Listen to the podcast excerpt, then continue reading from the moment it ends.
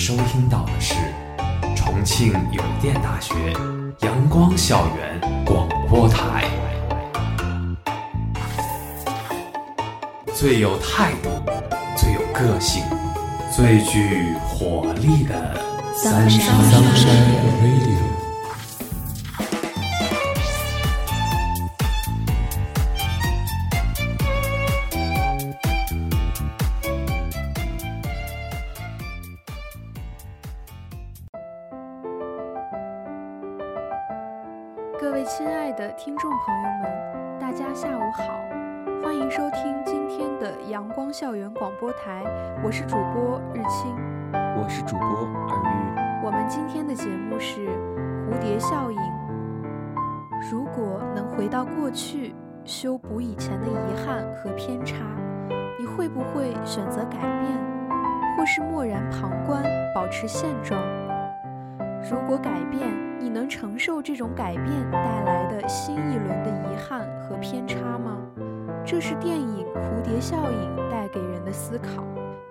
埃文穿越回过去，改变一件小事，到他醒过来时，生活就已经完全不一样了。而这不一样，也同样有着他想要改变的遗憾，因为现实总是有些地方让他心中充满遗憾。他想要通过改变过去来改变身边人的现状，但结局往往是不尽如人意。这种改变用一个专业名词来概括，那就是它的片名——蝴蝶效应。蝴蝶效应在上个世纪七十年代由美国一位名叫洛伦兹的气象学家提出。他说，亚马逊雨林中一只蝴蝶翅膀的偶尔震动。也许两周之后就会引起美国德克萨斯州的一场龙卷风。运用到生活中，也就是说，初始条件十分微小的变化，经过不断放大，对其未来状态也许会造成极其巨大的差别。而这样的差别取决于每一次的选择。也许当初在做选择的时候，并没有想过会不会对未来造成什么影响。但当现在的生活充满不如意的时候，你是否想过回到过去改变呢？总有人在失败颓废之时说：“早知道会是现在这样，我以前绝对不会那样选择。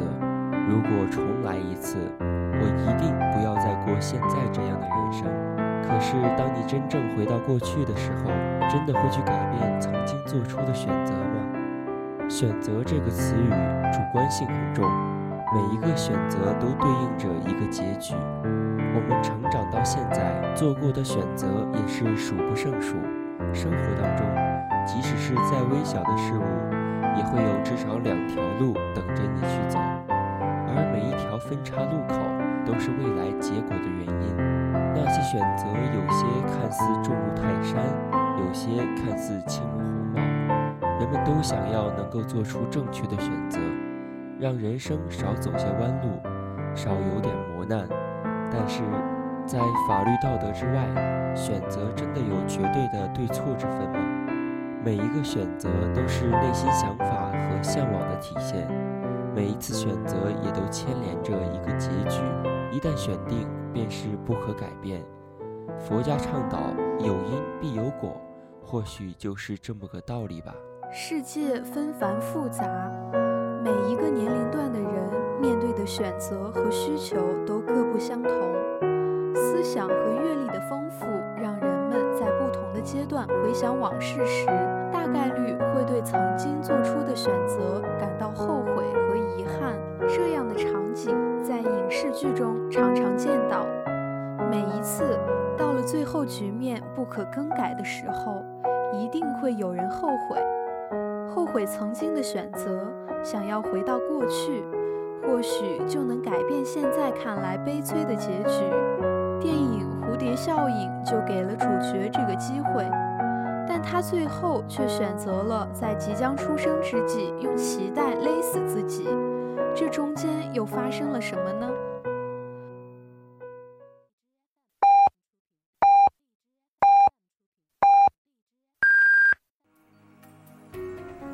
现在是北京时间下午六点，您收听到的是重庆邮电大学阳光校园广播台。男主角 Avon 从小患有失忆症，这让他的生活变得十分的不便。他对童年的记忆非常模糊，只隐约记得一些糟糕的事情，还都是零碎的片段，无法连成章节。在他的童年当中，联系紧密的除了母亲，也就只有几个玩伴：Carrie、的弟弟 Tommy，还有一个叫做 Larry 的男孩。Tommy 因为家庭原因，精神不太正常，脾气暴躁，经常带着这些小伙伴去搞破坏。但是 Avan 的记忆却从来没有那些事情的具体过程，比如将炸药扔进邻居的信箱里。比如，Tommy 为了留住妹妹，用火烧掉了 Avan 的小狗。Avon 将 Tommy 打倒，醒来后就只剩下了烧焦的小狗和在一旁哭泣的 Carrie。记忆的黑洞吞噬了 Avon 的童年记忆，那些对过去的未知，那些无法被连成一线的断裂的记忆，在 Avon 小的时候并没有什么影响。他反而在这样的情况下度过了一个相对美好的童年。电影放到这里，似乎并没有和“蝴蝶效应”这个词产生任何的联系，反而让人看得一头雾水，根本没有办法将这些情节连接成一条完整的线。真正的重点是在 Avon 长大之后出现的。成年后的 Avon 在一次偶然的机会中发现。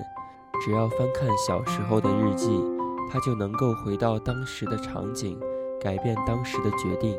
这样的特异能力像一根救命稻草，来解救 Avon 在现实中并不如意的生活。于是，Avon 开启了他优化命运的旅程。他从小喜欢 Carrie，可是 Carrie 却已早早辍学，生活得很落魄。而这个时候的 Avon 已经是一名大学生了。当他重新归来的时候，Carrie 却因为误解而选择了自杀。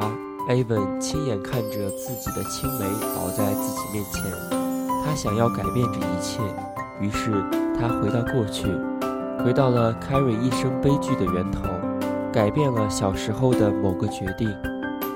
回到现实，Carrie 和他在一起了，两个人生活的很幸福，说说笑笑，打打闹闹。生活当中的幸福在这个时候得到了最好的体现。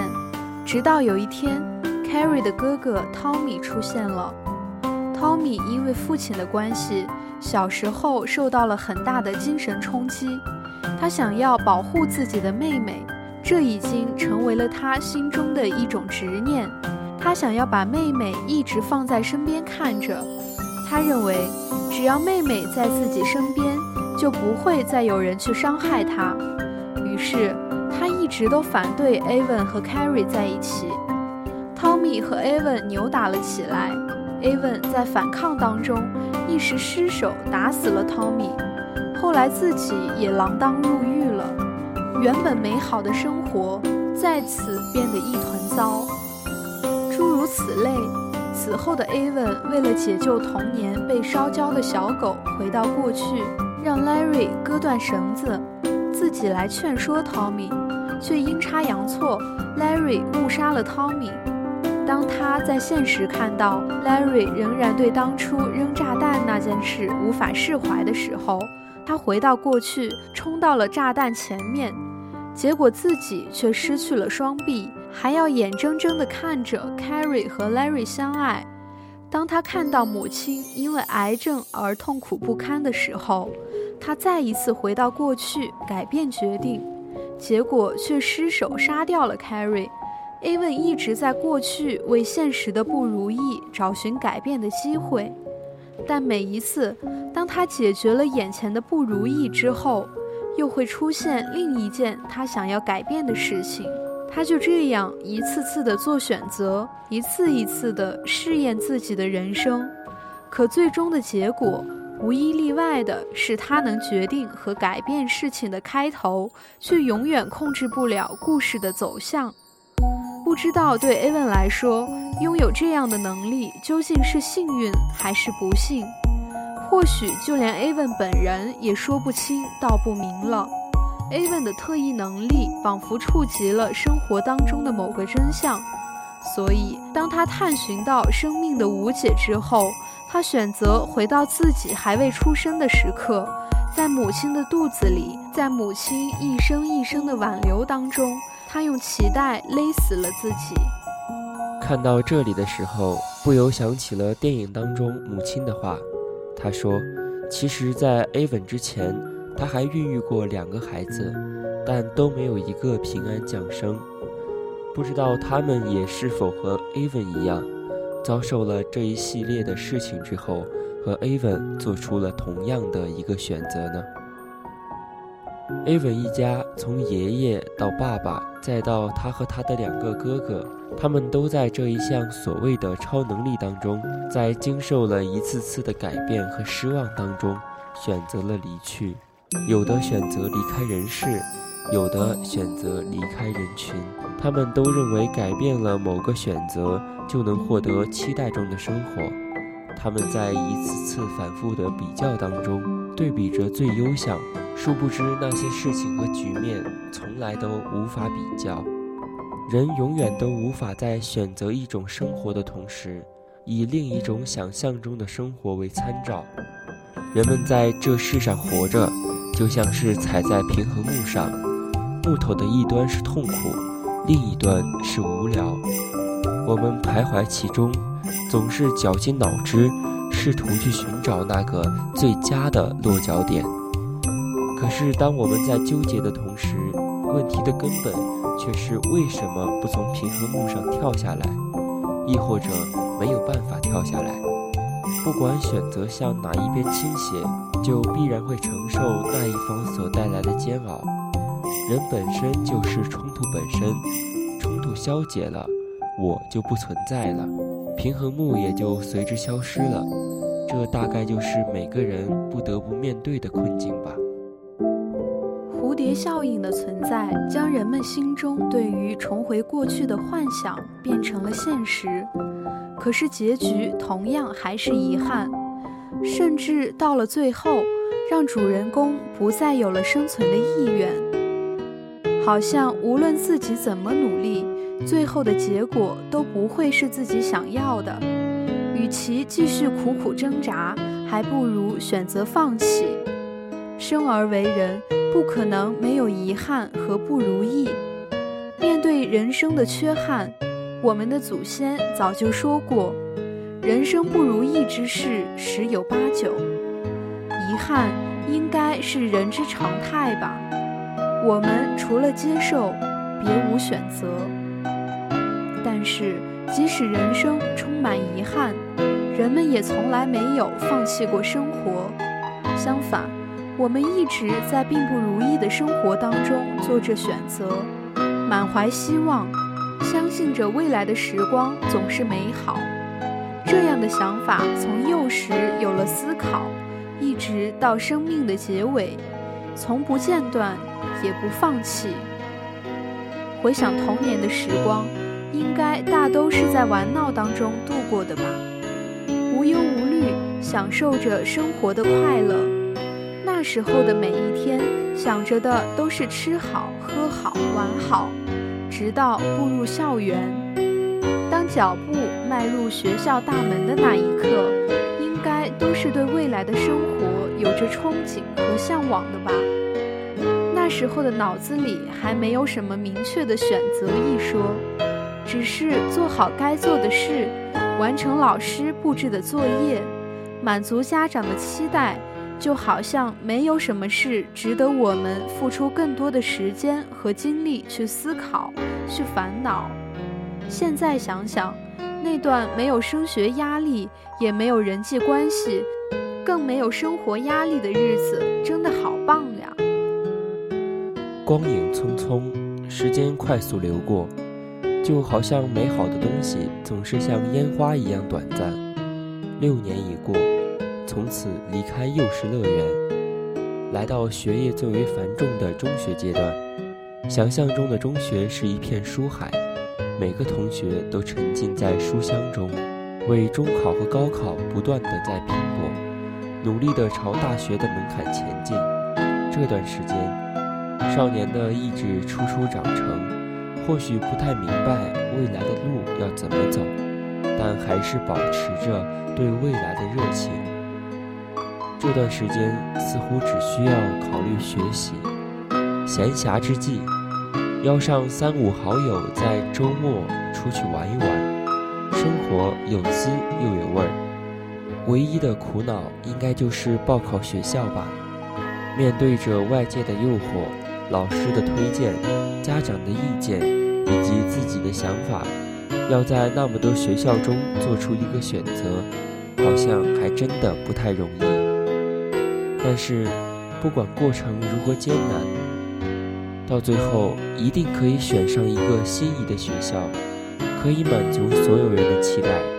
但事实真的是这样吗？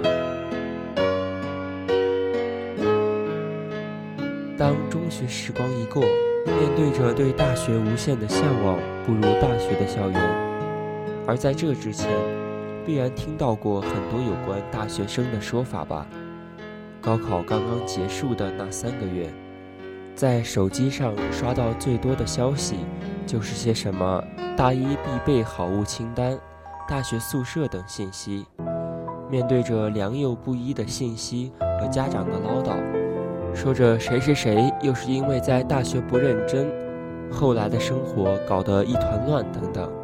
这个时候，对大学生活充满想象和希望的你。想象中的大学生活应该是这样的：每天早睡早起，上课认真听讲，绝对不会像某些人一样沉迷游戏。再加入几个社团，每周规划好自己的时间，在学习之余认识更多的朋友，扩展人脉。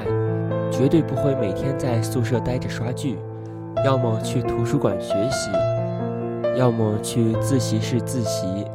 该考的证早早的考完，该谈的恋爱总会到来，该参加的竞赛一样都不会落下，该拿的奖学金一定不会落空。总而言之，想象中的大学生活是一片生机盎然、丰富多彩的，而我们的选择也是学业优先，将自己变得更好。但是，现实中的大学生活真的是这样吗？理想当中的选择总是美好而又纯粹的，又莫名的相信自己，总认为自己一定能够做到。每一个心中的念头，每一次分岔路口的选择，都是对未来满满的期待。但是理想是理想，现实是现实。这些听起来对人生有益无害的选择，又有几个能真的做到呢？闲下来的时候思考过一个问题：如果真的能回到过去，还会做出那个选择吗？仔细想想，可能不会了，因为已经知道了这个选择的结局。既然这个结局不合心意，那么又为什么要再来一次呢？可是潜意识里应该还是会这么选的吧？每一个选择都是一次自我意识的检验。当初会做出这样的选择，就已经说明潜意识里你希望的就是这样的。最起码当前的时光是这样希望的。所以，即便是回到过去。我们的选择可能也不会变，不仅仅是因为潜意识的作用，更是因为我们已经经历过一次选择之后的担惊受怕。不管怎样，这个结局总是知道的。但换一个选择，从而带来的风险和不确定的因素，真的可以让你毫无顾虑地选择它吗？万一那边的路更加难走？更加荆棘密布呢。想象总是美好的，但现实总是残酷的。我们理想当中的童年是快乐的天堂，是一切美好的词汇附加到他身上都值得的。但是现在的孩子，他们的童年被形形色色的补习班环绕，他们在最应该玩乐的年纪承担了未来该承担的学业。理想中的中学是学习的天堂，是为未来拼搏的时间，是对大学的向往，是沉浸书香。可是现实中的中学，更多是压力透顶，是高考后选择院校的争吵，是压力过大放弃生命的日日夜夜的煎熬。很多时候，两全其美只是一种美好的想象。当你选择了一条路，那么另一条路注定就与你无缘。再多的挽回，不过是缓解内心的渴望，让这个遗憾不要太过的刻骨铭心，让这份渴望随着这一系列的找补慢慢淡忘，直到有一天可以轻描淡写的在与旁人谈笑。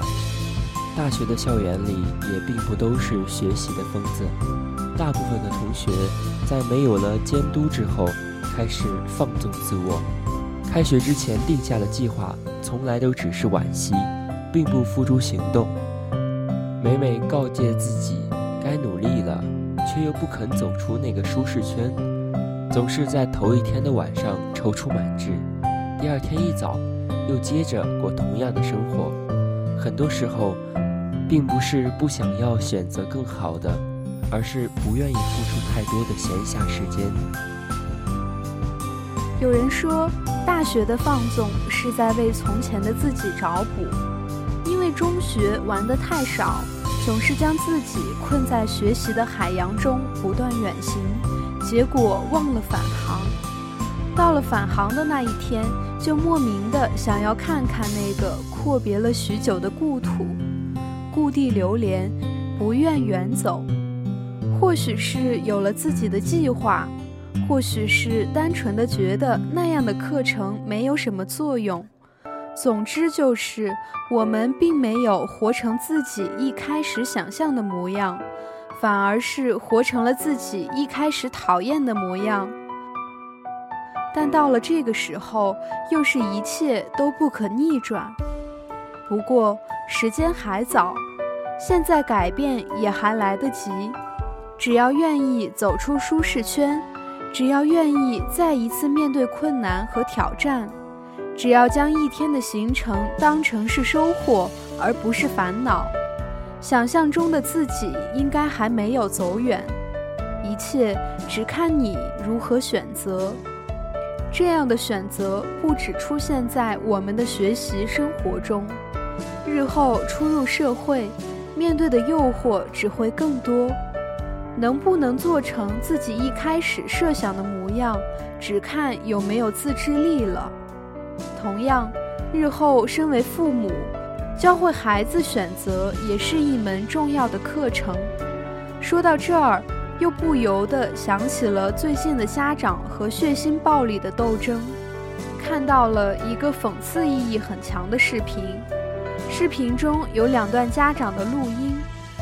都是借奥特曼来教育子女的，其中一个把奥特曼贬低的一文不值，跟孩子说以后不要老是看这种血腥暴力的动画，而另一位却是买了一个小奥特曼模型放在孩子床头，告诉他以后遇到困难不要害怕，因为都会过去。如果以后看到别人需要帮助，也要像奥特曼一样伸出援手帮助他人。这两段录音将讽刺意味渲染到了极致，而关于《长津湖》这部电影所谓血腥暴力的说法更是讽刺。有的家长说，《长津湖》中的战斗画面太过血腥，怕自家孩子看了之后会害怕，睡不着觉。但更多的是借这部影片教育后代，告诉他们先辈的牺牲，告诉他们不要忘记现在的幸福来之不易，告诉他们要好好学习，不能辜负先辈流的血。其实，在幼童的心里，到的更多的始终是世界的美好。很多所谓的血腥暴力的画面，成年人看到的是打斗，但孩子看到的是英雄。是为了世界而不惧牺牲。他们并不是是非不分，哪怕是小孩子，他们的心中也自有一套衡量黑白的标准。在很多时候，成年人眼中的打斗、血腥，在孩子眼里是一群英雄为了他们向往的未来而不懈奋斗，是一群平凡的人为了保家卫国而不惧牺牲。那样的品质，不是一句血腥暴力就可以一言盖之的。正面的选择有很多，何必非要只看到那最为阴暗的一面呢？选择是一门贯穿一生的学问，从幼年到少年，从青涩到成熟。我们的生活中到处都是分岔路口，每一个路口的目的地都不一样。我们不能像蝴蝶效应中的主角那样拥有回到过去的能力，也不能改变曾经做出的选择而造成的现在的遗憾。但是。我们可以从现在重新选择，重新收拾行囊，走向远方，成为那个最想要成为的自己。还是那个问题，如果你有机会回到过去，你会在某一个时刻改变你的选择吗？回到童年，你是否还会甘愿待在那一群朋友身边？你是否会学习的更刻苦努力一点？去一个更好的初中，初中之时，放下手机的纷扰，让自己吸取更多的知识，从头开始补那些日后让自己头大的学科问题，再努把力创造传奇，去一个更好的高中。你是否会在高中改变自己的生活状态，让自己的青春不再那样暗淡无光，毫不起眼？你是否会让自己静下来，好好学习，打开自己，让自己的青春不再留有那么多的遗憾？你是否会留着自己已经掌握的知识，在高考之前奋斗一把，考上那个你在现实无缘一见的梦中大学？你是否会在大学期间将自己的规划做好？是否还会像以前那样每天过得浑浑噩噩，到最后竟是不知所云？如果这样的选择放在你的面前，你会如何取舍？其实每个人都会希望自己能够变得更好。如果我们真的拥有能够改变过去的能力，都会有一瞬间的犹豫。我们的私心让我们选择改变，但我们心中的温暖却在一直劝告着我们不要放弃曾经的温柔。仔细想想，童年的玩伴，中学的同学，大学的人生百态，你真的舍得放弃吗？那些曾经出现在自己生命中最重要的人，那些在自己生活中不可或缺的调味品，那些印刻在时间裂缝中的曾经温暖，那些让你的心不再荒芜的点点滴滴，你真的舍得放弃吗？变一个选项看起来很容易，还是以未来变得更好为前提的吸引？我相信。没有几个人对现在的生活毫无抱怨。如果能够重新再来一次，都会想要改变。但如果真正的再次站到那个时间路口，会改变吗？真的会违背自己的第一意愿，抗拒自己的潜意识去改变吗？真的会舍弃那一张张熟悉的脸吗？真的会愿意背叛自己的过去，去拥抱一个所谓更美好的未来吗？每一个分岔路口都在对应着一个不可知的未来。我们已经走过了一条路，于是就顺理成章地向往地猜测着另一条。因为这条路上荆棘密布，就想象着另一条路会是一马平川。我们习惯于将未知的那一条路当做现在不如意的借口，总说自己当初错选了道。但是那条路难道不就是那个时间点你心中最大的向往吗？每一个选择都来自于潜意识，人们做任何选择之时，更多的是立足于当下，而不是未来。决定的时候，想的是现在缺少的是什么，而不是对未来它究竟有多大的作用。所以，我们的人生注定是由密密麻麻的遗憾和苦痛化就的。我们要避开这些痛苦，却又舍不得苦难中相欠的温柔，于是一直摇摆不定。在原地踟蹰，进行一番心理战争，最终还是会为了温柔而原谅痛苦。所以啊，那些造就现在的每一个选择，都会是人生这幅画卷上的每一笔的关键。随意改变一条，整幅图的结构和意味就完全不一样了。只是合在一起，难免拥挤，也就难免会有不平衡。最终呈现出的效果或许还不如以前。其实每一笔都是精髓，每一个选择都会铸就遗憾。人生没有十全十美，这是定律。我们只能竭尽所能地追求圆满，却不能改变那些一定的现实。其实，人生就是一张千丝万缕编织成的网，每一个结都是一个选择。每一条线都是一段过往，若要改变，那便是牵一发而动全身，将一切打散重组。至于这张网最后还会不会是原来的样子，又有谁敢肯定呢？毕竟，虽说是牵一发而动全身，但是不是还有殊途同归吗？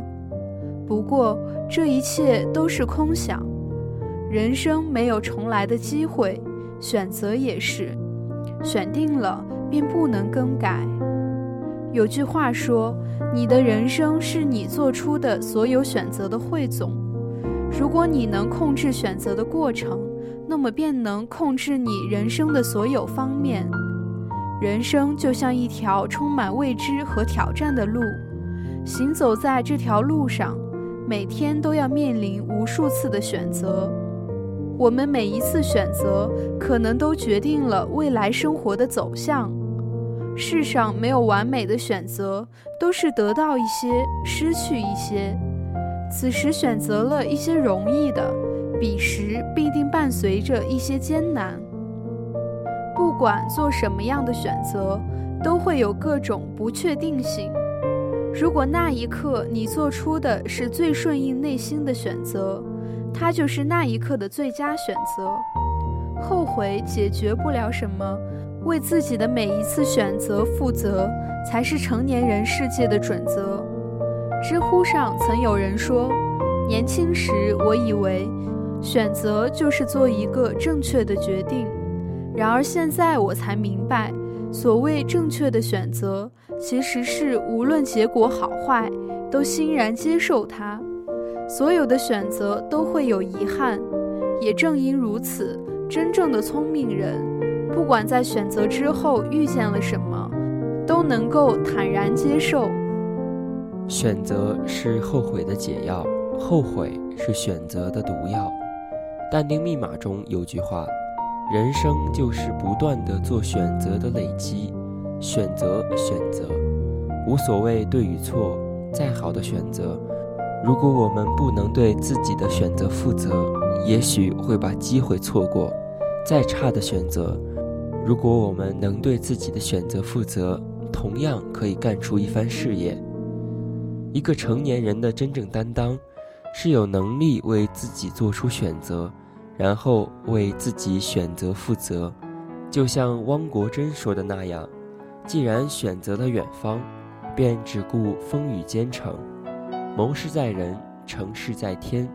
生活的最佳状态就是冷冷清清的，风风火火。从某种唯心的角度来说，我们所谓的选择，其实是毫无选择。人们总是想着拥抱完满，与世间的残缺对抗，可过程和结果可能都是虚妄。看似歧路，也可能殊途同向。想想。人真的是可怜的动物，我们还剩下什么呢？过去和未来都不属于我们，也许我们能找寻的意义只存在于此时此刻。特别喜欢 Facebook 的首席运行官雪莉·桑德伯格说过的一句话：“世上好的选择有很多，但你要选定一个，然后忠于这个选择，让它成为最好的选择。”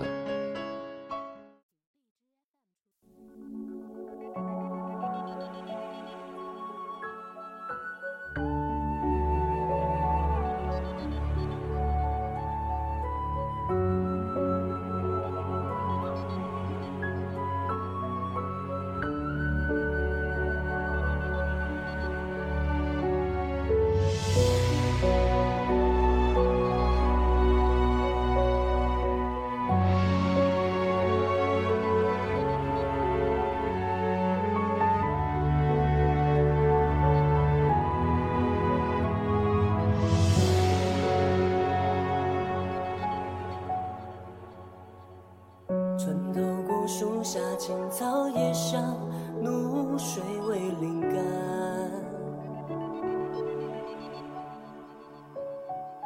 晨雾里渡船唱着歌谣撑过小河湾我挣着手臂躺在屋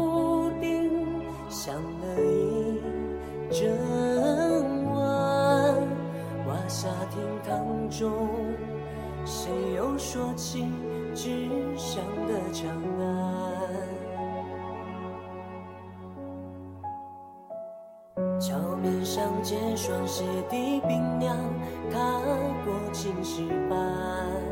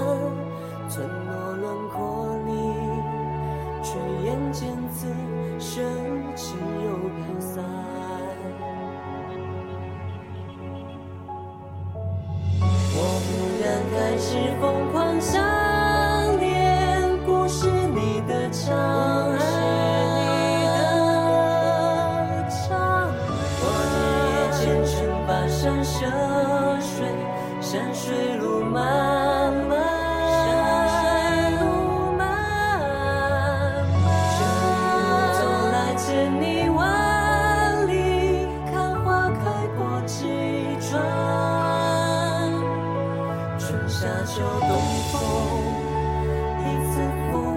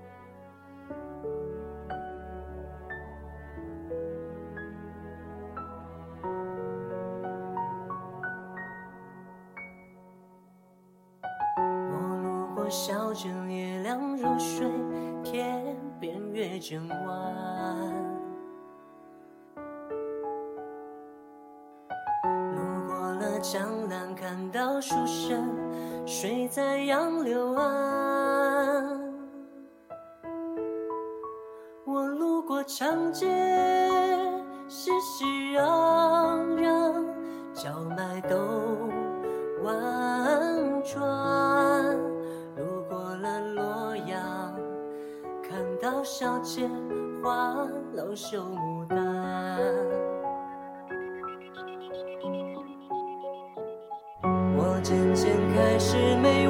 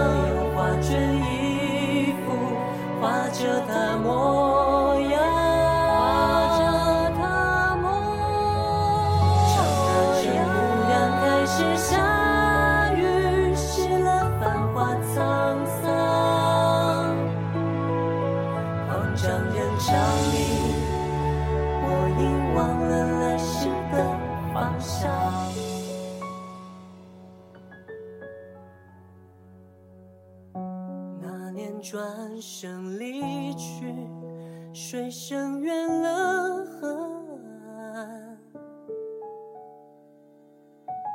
村落是否依然千万里外？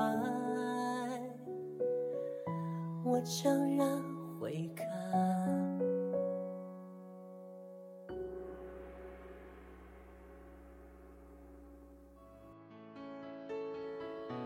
今天的节目到这里就结束了，我是主播尔玉。我是主播日清。如果你想收听我们的更多节目，欢迎在荔枝搜索重庆邮电大学阳光校园广播台。如果你有好的意见或者建议，可以在新浪微博搜索重庆邮电大学阳光校园广播台，或者关注我们的官方微信公众号“重游阳光校广”。重庆邮电大学阳光校园广播台，更多精彩等你来。